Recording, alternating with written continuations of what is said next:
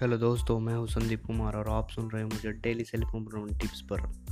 पिछले एपिसोड में मैंने आपको ओवर थिंकिंग को अवॉइड करने की सेकंड टेक्निक बताई थी। अगर किसी ने वो एपिसोड नहीं सुना है तो प्लीज़ पहले वो एपिसोड सुन लीजिए। इस एपिसोड में मैं आपको ओवर थिंकिंग को अवॉइड करने की तीसरी टेक्निक बताऊँगा। तो चलिए शुरू करते हैं। तीसरी और शायद सबसे इम्पोर्टेंट टेक्निक है कि अपनी बॉडी को यूज़ करें। कभी आपने नोटिस किया है कि जब आप बहुत मेहनत कर रहे हो, कहीं दौड़ रहे हो कहीं बहुत काम कर रहे हो तो आपके पास टाइम ही नहीं रहेगा ओवर थिंकिंग करने के लिए। वे इसलिए क्योंकि एक्सरसाइज आपको अपने दिमाग से बाहर लाती है और अपने आप को अपनी बॉडी के अंदर लेके जाती है।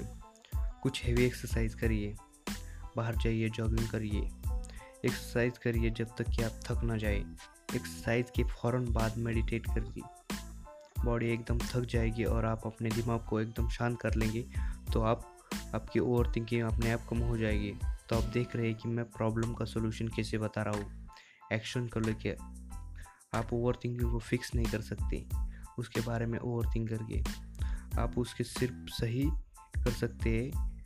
अपनी प्रॉब्लम पर एक सिस्टमेटिक तरीके से काम करके। पहले बेस्ट केस वर्स्ट केस या मोस्ट लाइकली सिचुएशन निकाल कर या फिर उसके बारे में एक फ्लो चार्ट बना के या फिर अपनी बॉडी का यूज़ करके। तो दोस्तों ये थी मेरी थर्ड टेक्निक ओवर थिंकिंग को अवॉइड करने के लिए।